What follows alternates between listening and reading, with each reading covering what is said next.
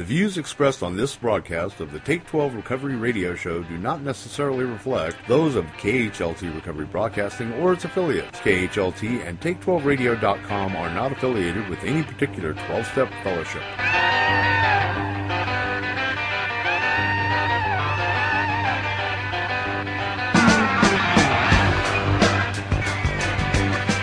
Remember me, I'm the one down on the floor, telling these people that I ain't there no more.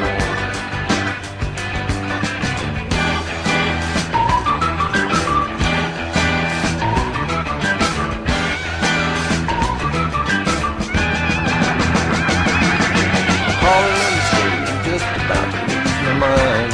Welcome to Walking Through the Big Book with Chris Schroeder and Monty Meyer.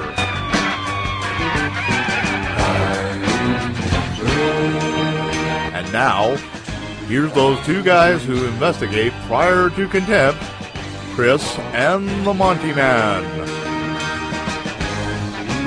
Hello, my friends! Folks, it is good to have you with us once again here on Walking Through the Big Book with Chris Schroeder. I am your co-host, the Monty Man. And our email address here is take twelve radio at comcast dot net. The studio number five four one, nine two six, five eight zero six. If you forget all that, just go to our contact link at take twelve radio dot com.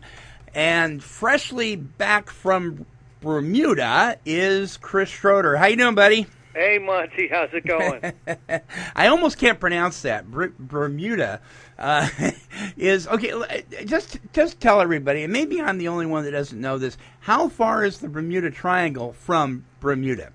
Oh, well, one, one thing, don't bring up the Bermuda Triangle when you're in Bermuda. They are not happy about uh, about having the Bermuda Triangle pinned on them. I'll uh, bet. they, they basically said it should be the Florida Triangle. It's closer to Florida, uh, right? I, I think I think the Bermuda Triangle goes from like Florida to out to the Caribbean and up to Bermuda. Yeah. Uh, but uh, you know, the, there's. Uh, There's not a lot of validity in, in uh, you know, the, the understanding that you're going to be lost if you cross into the Bermuda Triangle. Right, right. Oh, that's great.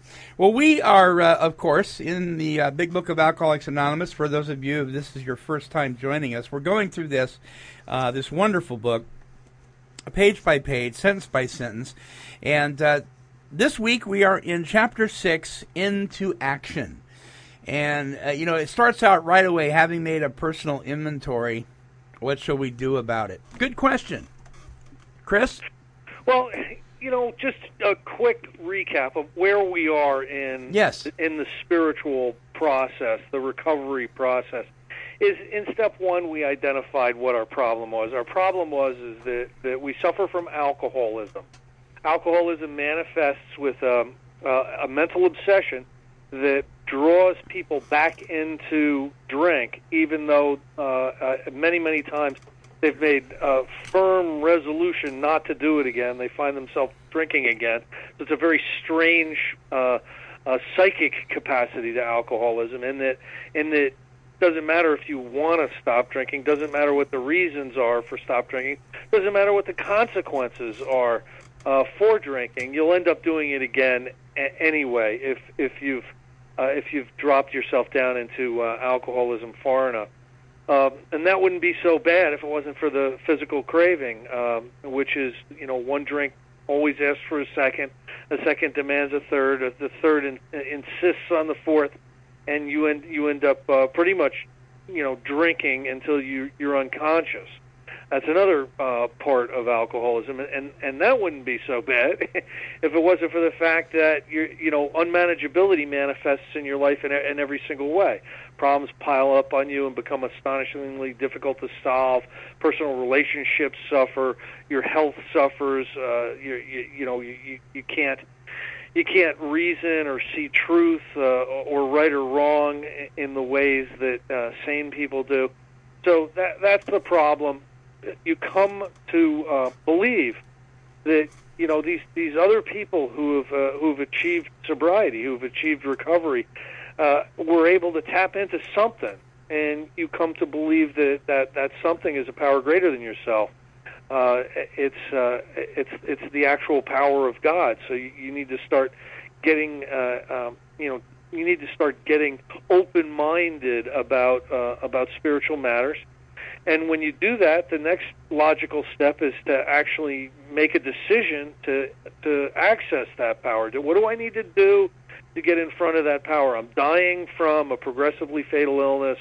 Uh, okay, tell me, what do I need to do? Uh, uh, sh- show me, and that basically is is uh, is step three: uh, deciding to turn your will in your life or your actions and your thoughts over to the care of that power, which can keep you safe and protected and uh, and help you recreate your life. Uh, then, you know, the first real uh, action step that they ask you to take is an inventory, an inventory of uh, the things that you're doing wrong in your in your life, the ways that you're falling short. Uh, how how are you shooting so, yourself in the foot all the time? Why why are you, you know, suffering so much emotionally? Why are your relationships uh, messed up? Why aren't you out there, you know, being the best kind of human being you can possibly be? Why why have you retreated into isolation? Uh, You know, the guilt, the, the shame, and the remorse that you suffer from. You need, you need to look at all the causes and conditions of those things very, very carefully so that you can see how they're operating in your life, how you're, you know, why you're living, you know, the wrong way. And uh, the next step after that is once you've put all these inventories together, once you understand your life story a little bit better, it's now uh, time to share that with, with somebody. You know, there's been uh, there's been confessional uh, religious practices for many, many years. Mm-hmm. A lot of people, a lot of therapists understand that getting to the truth of the matter and having someone honestly discuss uh, discuss uh, you, you know what's going on with them is beneficial. But the, the genius of uh, the fifth step is is it gets down so deep. Uh, it gets down so deep into really the causes and conditions of, of your life that uh, sharing it uh, is really the beginning of a spiritual experience. And the end game for the alcoholic who wants to um, achieve recovery, wants to get to the state of uh, of a recovered alcoholic, mm-hmm. the end game is a spiritual uh, awakening. Mm-hmm. So beginning that spiritual awakening with the spiritual experience of the fifth step is absolutely vital, absolutely essential. Anybody wandering around the fellowships who've never done a fifth step are kidding themselves if they even think they're alcoholic, uh, because there's so many warnings in this that if you do not do this, you will not overcome drinking. And I, you know, I believe it. I mean, this comes from my own experience and my experience working with others. The people who skimp this step and stay sober, or haven't gone down the scale to what this book would describe as a real alcoholic, uh, or they're drunk again. Mm-hmm. You know, one or the other. Mm-hmm. So, so skipping this step is uh, is very, very, very, very dangerous. And you know, uh, I'll tell you one of the things that happened uh, to me, Monty, is I always needed to know why I needed to do something. Yeah. Why do I need to share all this stuff? I don't understand. This doesn't make a lot of sense to me. I think this is stupid. Uh, those those are all uh, those are all mindsets that come from uh, the insane part of the alcoholic mind. And you know, uh, again, we've we've mentioned this a bunch of times. Would you rather hold on to your old ideas and feel like you're right, or would you rather survive? Yeah. And uh, and and again, uh, you know, I I think I don't know about you, Monty, but I think I'd rather survive. I, I'd rather I, I would rather survive over anything. And, and I, you know, even the good book says, uh, uh, you know, our healing comes from confession one to another. I think I think, uh, and I don't know why that works that way, but I know that it does work. And if it works, why would you want to avoid it? You know, I think I think we're tied to our secrets. Mm. I think we're in bondage to them. I think we're in bondage to the things that we're really ashamed of. Uh-huh. We've done. I think we're I think we're in bondage to the to the, the guilt and the remorse that we have um, for some of the things that we've done. I truly believe that, you know, every alcoholic that I've met um, is is someone who suffers uh, very very very much when they do something wrong or they hurt somebody. And now, it doesn't mean that they don't do things wrong or hurt people. It, it just means that when they do that, uh, there's uh, there's a boomerang effect, and they absolutely do suffer. That, you know, you you you, all, you probably almost have to have some type of psychosis or or uh, uh, or disorder to not feel uh, guilt, shame, or remorse. But I think I think it's uh, amplified with the mm. alcoholic. You know, I'm I'm out there I'm out there drinking, and I got to tell you, if you're a blackout drinker and you you know you leave the house, you know, what's going to happen is you're gonna you're gonna have problems with people. You're gonna do stupid things. You're you're gonna you're gonna break the law. You're you're gonna disappoint people. You're gonna rob people of emotional or financial security, and and then you have to deal with it when you sober up, and it's it's just a, a corrosive corrosive state of mind. To just be, you know, so to suffer so much from the things that we do. So there needs to be there needs to be a level of freedom. We we need to not have to go back to those those pages in our history that are not pretty. We we need to we need to find a way to be able to continue to move forward. If we're if we're stuck in the past, or we suffer from things uh, that happened to us in the past, it makes it very, very difficult difficult to move uh, progressively forward into the future. Sure, sure. All right, I'm going to start reading. This is Chapter six, uh, page seventy-two. Having made our personal inventory, what shall we do about it? We've been trying to get a new attitude and a new relationship with our Creator, and to d- discover the obstacles in our path. That's, that's basically steps three and steps four. You know, that new relationship with the Creator really is... Uh, the mainstay of step three, and discovering the obstacles in our path are step four.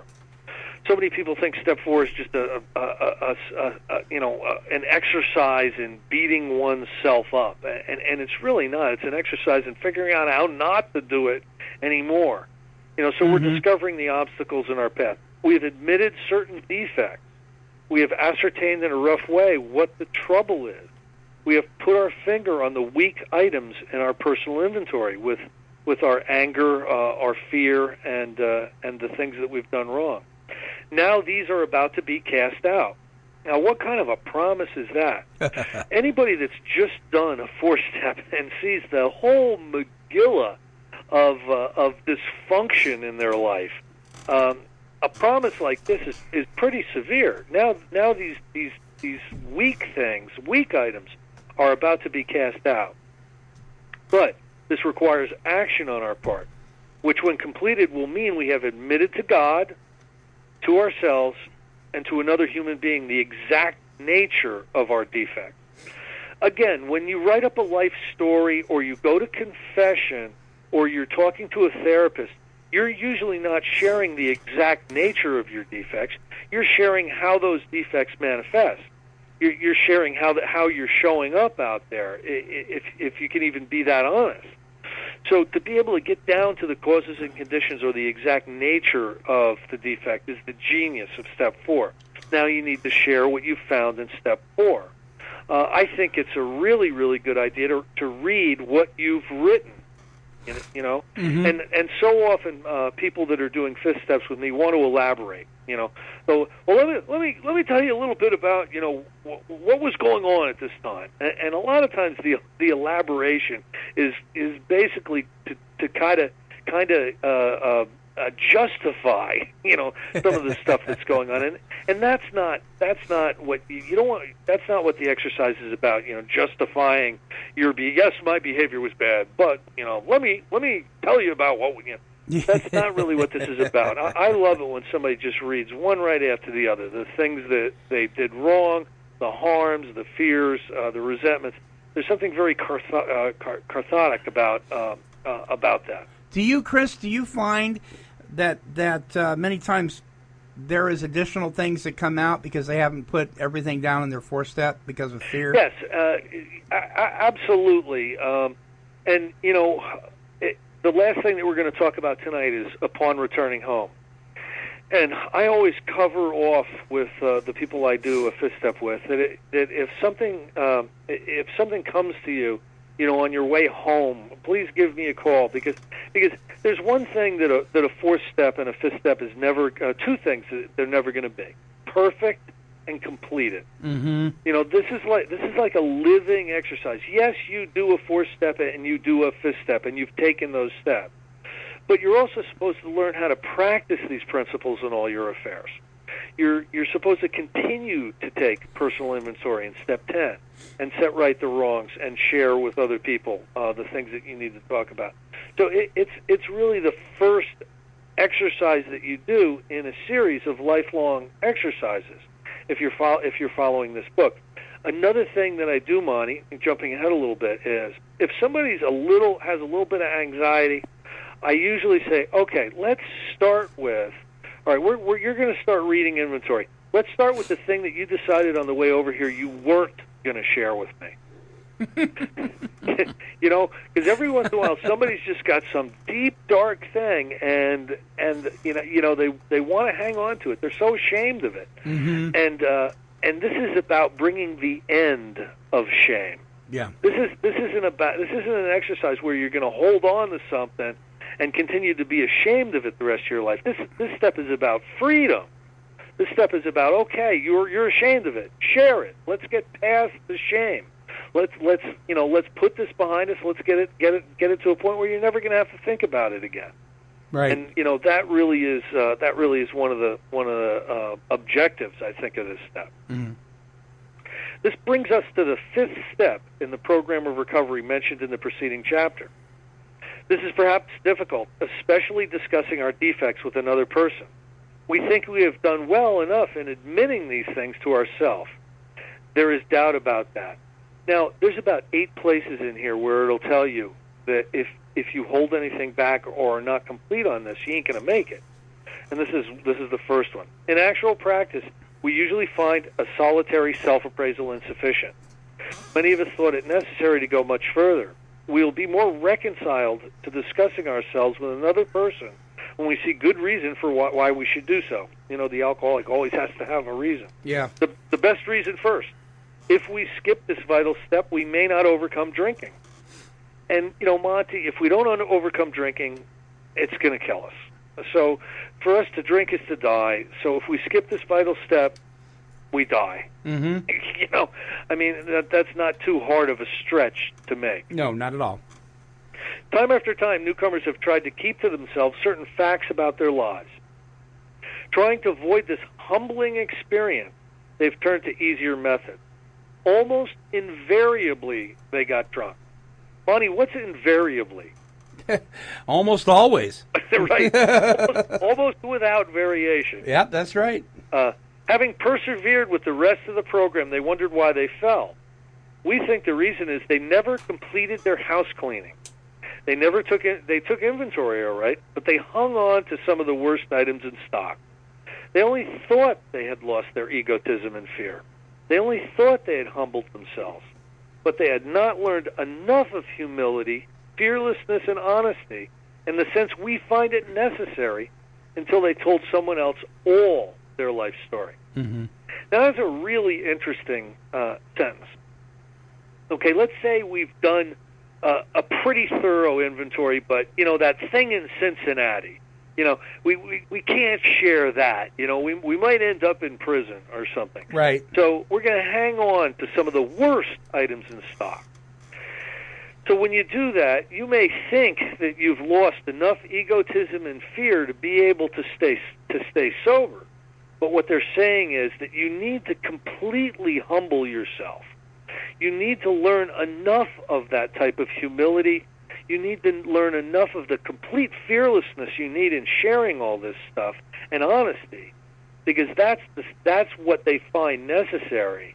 Uh, and then you need to tell someone all of your life story. Now, from that sentence, a lot of people have, have begun to think that a fourth step is a life story. A lot of treatment centers ask you to to write out a life story and, and consider it your fourth step and sharing it your fifth step. That that's really incorrect. What I believe they, they mean in here is all your life story, all the inventories.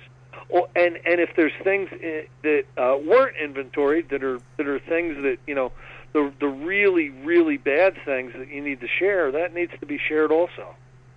Do you think that... Um, Uh, those of us who have kept things back, I, I know in the beginning I did, um, there's something something else really going on there other than just wanting to hold on to it? You know, uh, it, there, there's a there's a battle going on, and, and, and it's been going on within humanity for thousands of years. Mm-hmm. Uh, the the the earlier religious people believed it was between the devil and uh, and your soul. Um, uh, modern psychologists will call it it's it's between your ego and your better self or your spirit. Uh, there's there's a there's a there's a conflict uh, that that goes on, and I think a lot of times our ego wins out and and uh, and our spirit doesn't. So, you know, by making this a very, very disciplined type of step, by telling us eight times not to hold on to anything, I think what they're trying to do is they're trying to not let our ego or not let uh, uh, our our our our negative nature or or uh, Satan win. You know, mm-hmm. we, we need to place ourselves firmly on the side of spirit, um, uh, because, you know, we're we're spiritual beings, but we have that free will, and the free will that we were given as a wonderful gift by God, uh, can can become perverted through uh, through the selfishness and self-centeredness that we exhibit, and we exhibit those especially as alcoholics. So, yeah. so if we're gonna if we're gonna hang on to something, you know, there's certain things that uh, that are hung on to, and then it tells us what to do with those. But if we're just hanging on to something because we don't want to look stupid, or we don't want the person we're sharing this stuff with to think we're lame, you know, that's not a that's not a good enough reason. Mm-hmm. We we need to we need to plow through. Yeah, it's ridiculous to, to die for that reason. Yeah, yeah. yeah. I, you know, I don't want him to think I did that thing in Cincinnati, so I'll go back to drinking. I, I mean, you know, listen, do a complete fifth step, die an alcoholic death. Okay, make it as black and white as that. Yeah. Uh, and listen, I've heard I've heard uh, probably one hundred fifty fifth step. And not once did somebody share something with me that, that made me not like the person. You know, mm-hmm. like, I never want to see this guy again. Mm-hmm. I mean, it's all it's all human failings, you know, yeah. every one of them. And sometimes our ego wants us to think that we did, we're so bad and we did such horrible stuff. And and that's a manif- that, that's a manifestation of selfishness. That that's that that's a manifestation of ego. You know, hopefully when you get through doing your fifth step, that's when you first start to feel like you're you're really a decent human. You know, it's this is not so bad. Mm-hmm. And that was the first time uh, after my first fifth step, I, I started to think, you know, maybe I am a member of humanity. Maybe I am not such a scumbag that that, that I thought I was. And and I started to rejoin the human race a little bit after after doing this. And again, you know, you, you can go to confession and you can go to uh, counselors and psychologists. It's not the same experience. Mm-hmm. It's just mm-hmm. not the, the same experience. So don't fool yourself and think that you've done it with your counselor or something. It, it, this really needs to be done with a sponsor, a spiritual advisor, uh, uh, in the way that it, it's described and with the inventories being read. More than most people, the alcoholic leads a double life. He's very much the actor. The, to the outer world, he presents his stage character. This is the one he likes his fellows to see. He wants to enjoy a certain reputation, but knows in his heart he doesn't deserve it. The inconsistency is made worse by the things he does on his sprees. Coming to his senses, he's revolted at certain episodes he vaguely remembers. These memories are a nightmare. He trembles to think someone might have observed him. As fast as he can, he pushes these memories far inside himself. He hopes they will never see the light of day. He is under constant fear and tension, and that makes for more drinking. I don't know about you, Monty, but that happened to me a lot. I would wake up in the morning, and I'd have a hazy recollection of some really embarrassing, tragic, insane thing I had done the night before, and I had to jam that down. I, that was not that was too painful for me to just stay conscious of. Yeah. So I would either start drinking again, or just or rationalize, or just try to forget it. That was the deal. On, that know? was the deal with me. And in fact, it's so funny because that that section that you just read, um, that was one of the first places I started marking in uh, in my big book that I, but this is the first time I had ever read read it, uh, was in jail, and I put me in big block letters. Yeah, and it's still there, and I was I, I had to chuckle. Yeah, you betcha, man. And I would I would usually put some sort of substance in my body, um, because I couldn't shove it down far enough, so I just yeah, get drunk. Yeah, you gotta numb it out. Yep. I mean, and and in the paragraph above where he talks about uh, we're we're trying to we're we're playing an actor, you know, we're mm-hmm. we're not being ourselves because we don't think that anybody would like ourselves. Have you ever did you ever see the Woody Allen movie called Zelig? No, I didn't. Zelig was a human chameleon.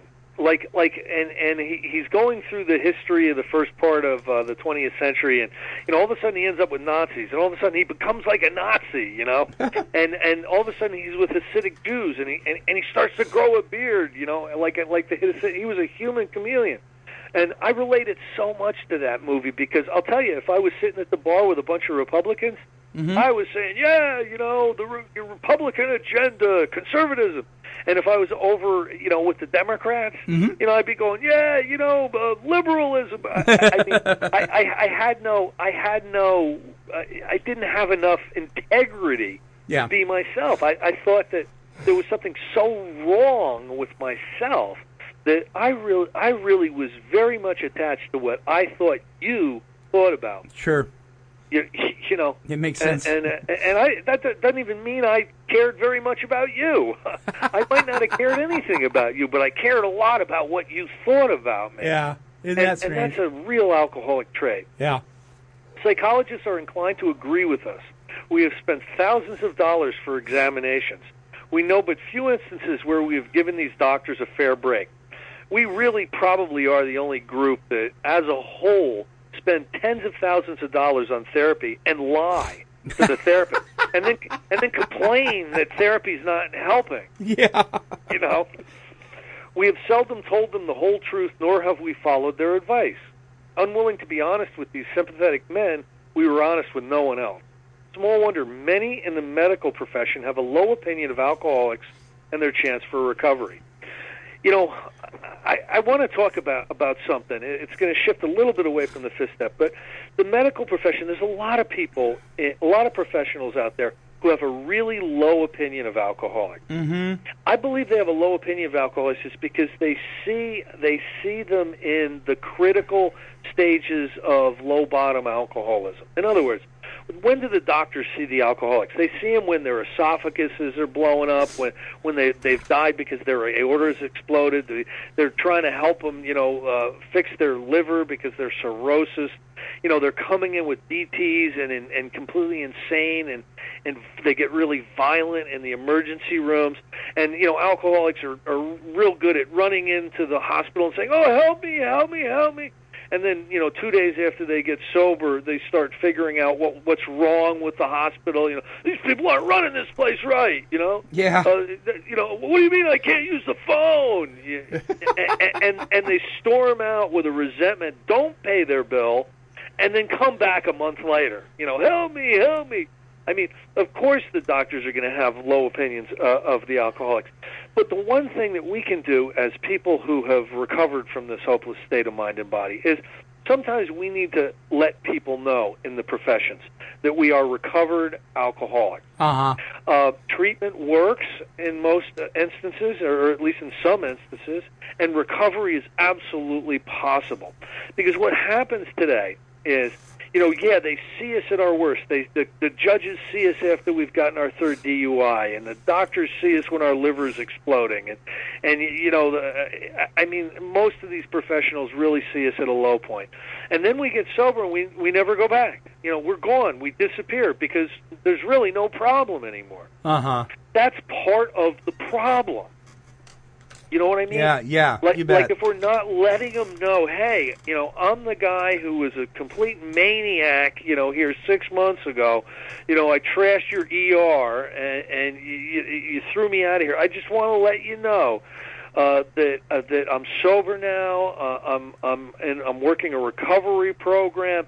And listen, you know, I want to give you my number because. Because recovery really does work, and if there's anybody like me who comes in here, you know, and you can give, you can, please, you give them my number. I, I think if I can help, I will.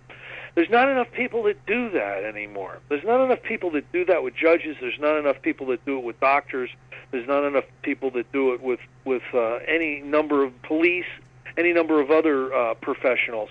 And, and it hurts us because it, it perpetuates the stigma and the discrimination about alcoholism, whereby everybody believes that an alcoholic never gets better.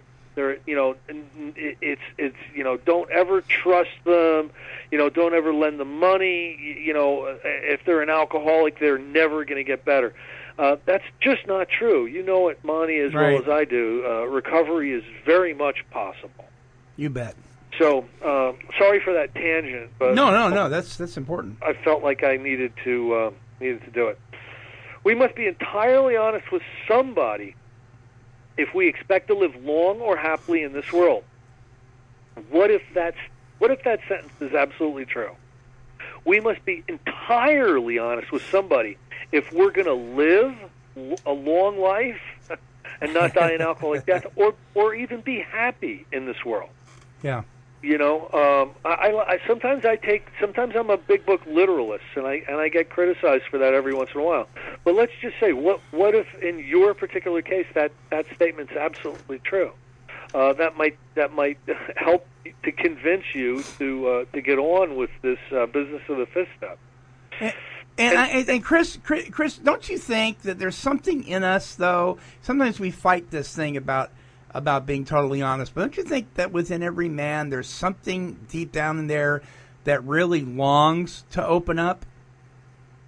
I th- I think, you know, I, I think that our ego or our, our uh, the lesser part of our nature yeah. wants to hide it because yeah. it wants us in isolation, and it, and our alcoholism probably wants us drunk again, uh, but it'll settle for us dead. Uh, um, But I think I think the better part of our nature wants uh, wants communion with with their fellow man. Mm-hmm. Wants wants uh, to experience uh, as cleanly and clearly as possible the grace uh, and presence of God. Yeah. So I, I, I think I think deep deep down within us we, we want to be able to do this, but there's that there's that fight between our e- ego and our spirit when we're sitting there sharing this fifth step stuff.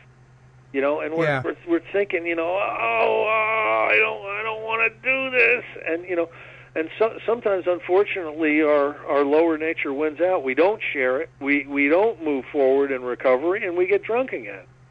Right, right. You know, so so yes, I I, I do believe there's something deep within us that um, that wants us to do this. Uh, now it's going to now it's going to give us some qualifications about people to, who are going to hear our fifth step. Again. When this book was published, there was only a few groups of of, uh, of Alcoholics Anonymous. One big one in Akron, uh, uh, another one in New York. A couple of small ones were were popping up he- here and there. Uh, but they really expected this book to be mailed around, and this would be mail order recovery. In other words, right. Get the book in the mail, open it up, use it like a textbook, uh, get a spirit, get a spiritual awakening, go find other people to work with. That mm-hmm. that really is what they thought that this book would do.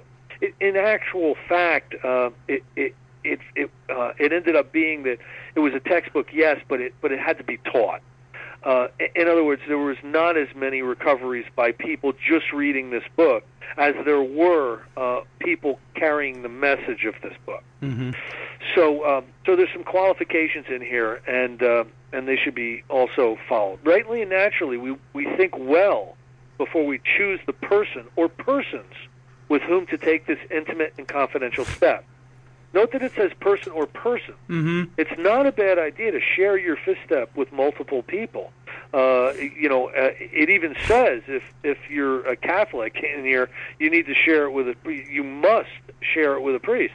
That's something uh, that's something that people uh, people miss a lot of times too.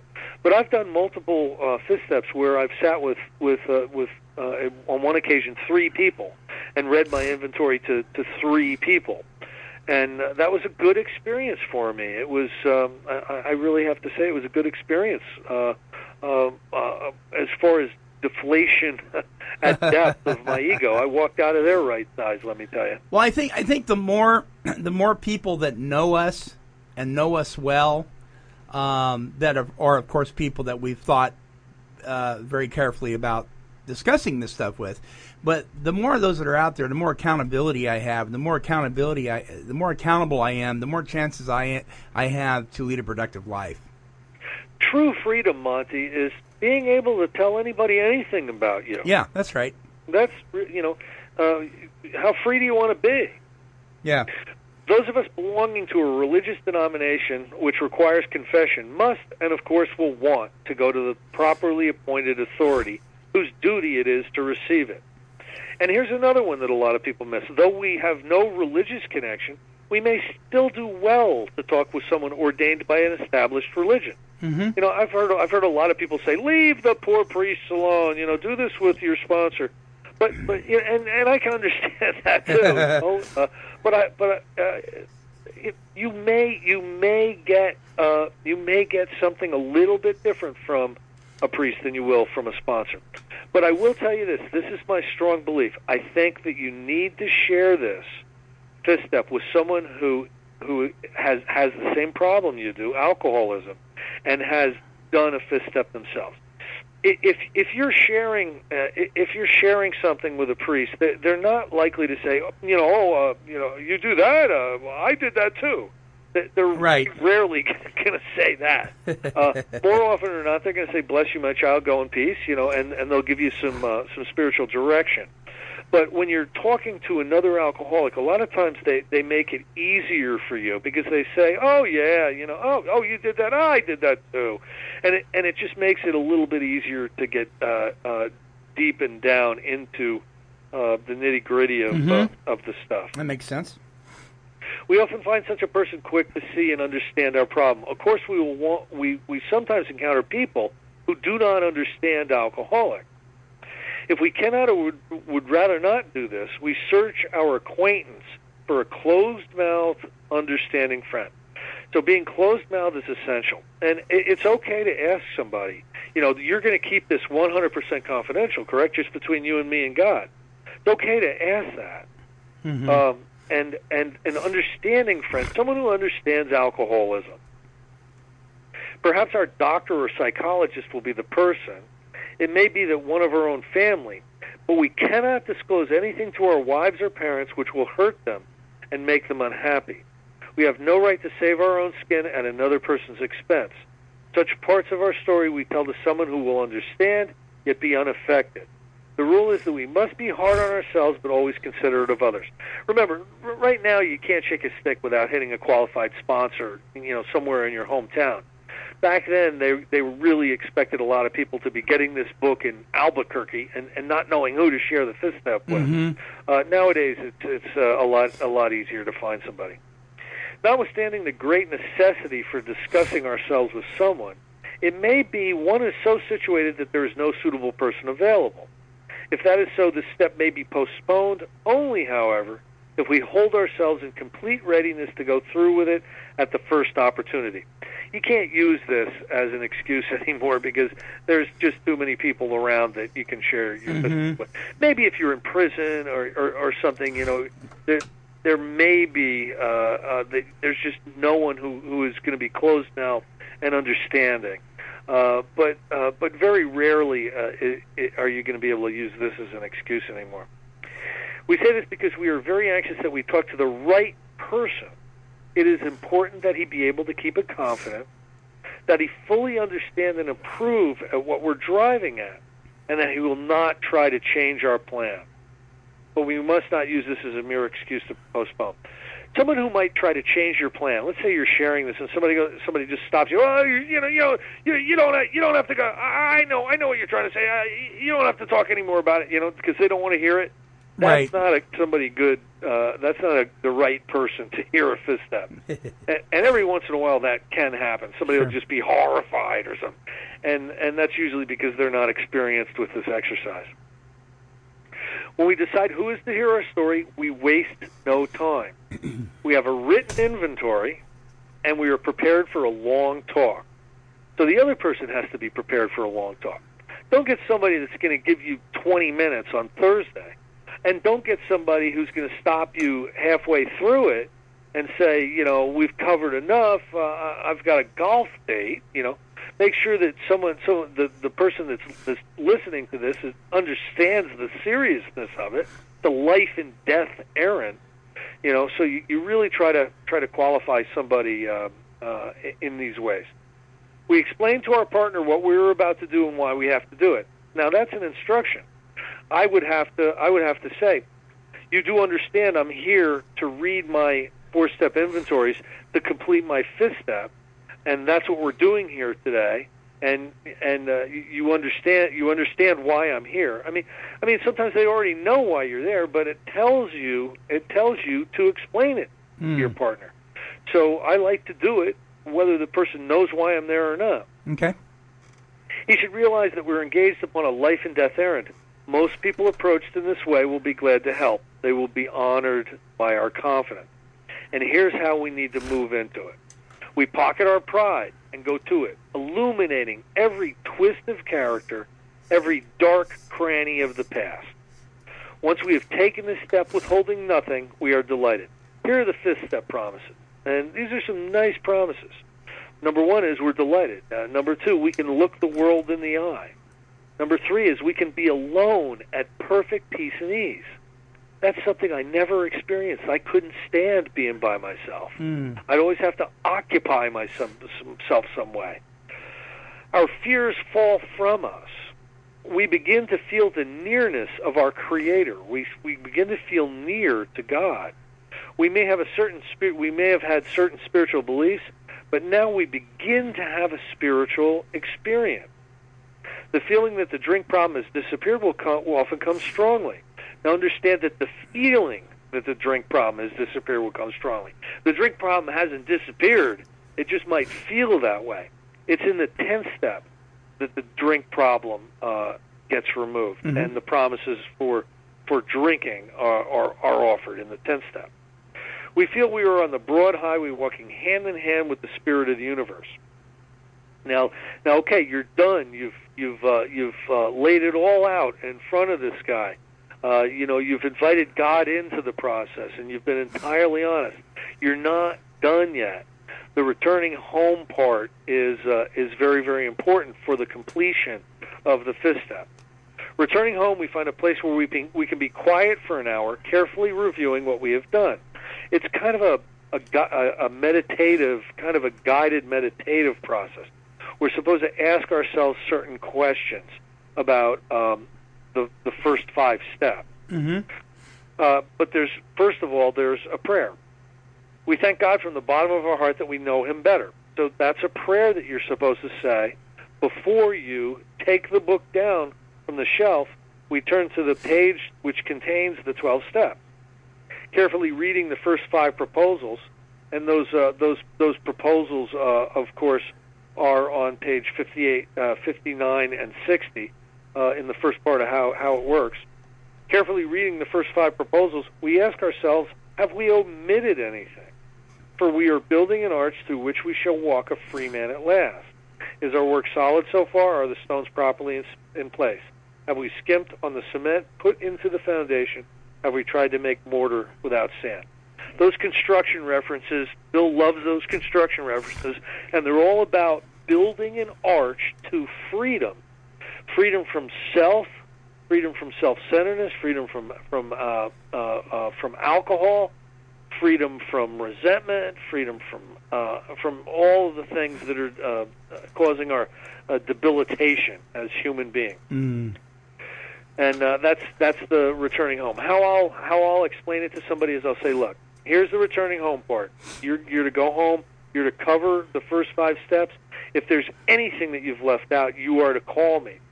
If you have if you um, if you have not uh, left anything out, uh, then you're to move on to step six and seven, which uh, I, I think we'll uh, I think we'll cover next week. Yeah. Very good, very good. A lot of uh, a lot of stuff to chew on there.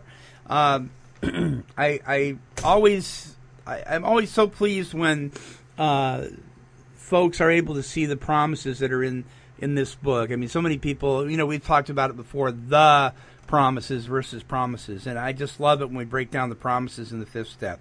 Um, there's a lot of stuff there's a lot of great stuff out there as we uh, begin this journey one step at a time.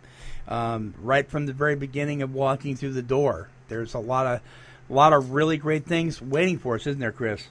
You know, there is, and, and the, the tendency a lot of times is to shortchange ourselves. Yeah. And to think that, you know, sobriety is, is not as much as I'm going to get out of this. No, no. The recovery and an absolutely wonderful way of life is available. I am so glad that you talked about uh, doing this with somebody else. Uh, it's it's really interesting because I, I have a person that I'm working with now that uh, I'm just starting to work with that um, has really knows this book very well. But it's been, you know, uh, he and the book. And uh, I said, there's some, there's something about, you know, another person working with you. You know, if we were created to be all alone, there'd just still be Adam in the garden. You know what I mean? We, we've, we've got this teamwork thing that, that things just work better that way. And It, it and, does. And yeah. I, I think one of the greatest things that's going on today is, is the Big Book studies in people's homes. Mm-hmm. You know, somebody will invite a half a dozen people over every Tuesday night, and the, you know they'll go through the book and they'll they'll actually take the steps together. And it, remarkable things uh, are are going on uh, in in groups like those. Uh-huh. And and those are people, you know, like if if you go to the bar, Bonnie, you know there'll be like three basic uh, types of people uh, if the bar is filled with alcoholics. They'll be the person kind of crying, you know, in, in their beer and really, really sad and melancholy. Then there'll be the person like, you know, very amorous, you know, trying to pick up uh, someone, of, a member of the opposite sex and hustle. And then there'll be the people who want more out of alcohol. You know, they they want more. They they want to leave this bar and they want to go to the city, you know, go to a club.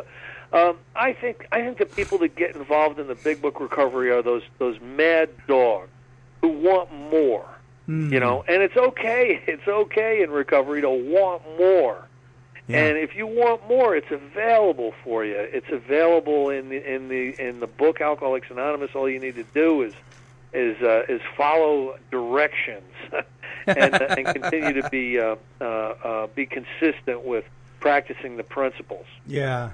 Yeah, right on, my friend. Right on, folks. Uh, I I just keep keep remembering. And some somebody asked me the other day. They they actually called the station and said, "How do I listen to this again?" It's very simple, my friends. Just go back, and that little arrow that points to the right, just click on it again, and the show will start one more time. You can also download the shows. Uh, if there's a little M P three thing there, just right click it, and then click on Save Target As. That's the easiest way to do it. And uh, listen to this over and over and over again. If you need to, share it with your friends and family, sponsors, sponsors. Uh, we really encourage you to do that. Chris, thank you so much. Monty, always a pleasure. My friends, don't forget to make it a priority to be here every Sunday as we walk through the Big Book with myself and Chris Schroeder. Bye-bye now.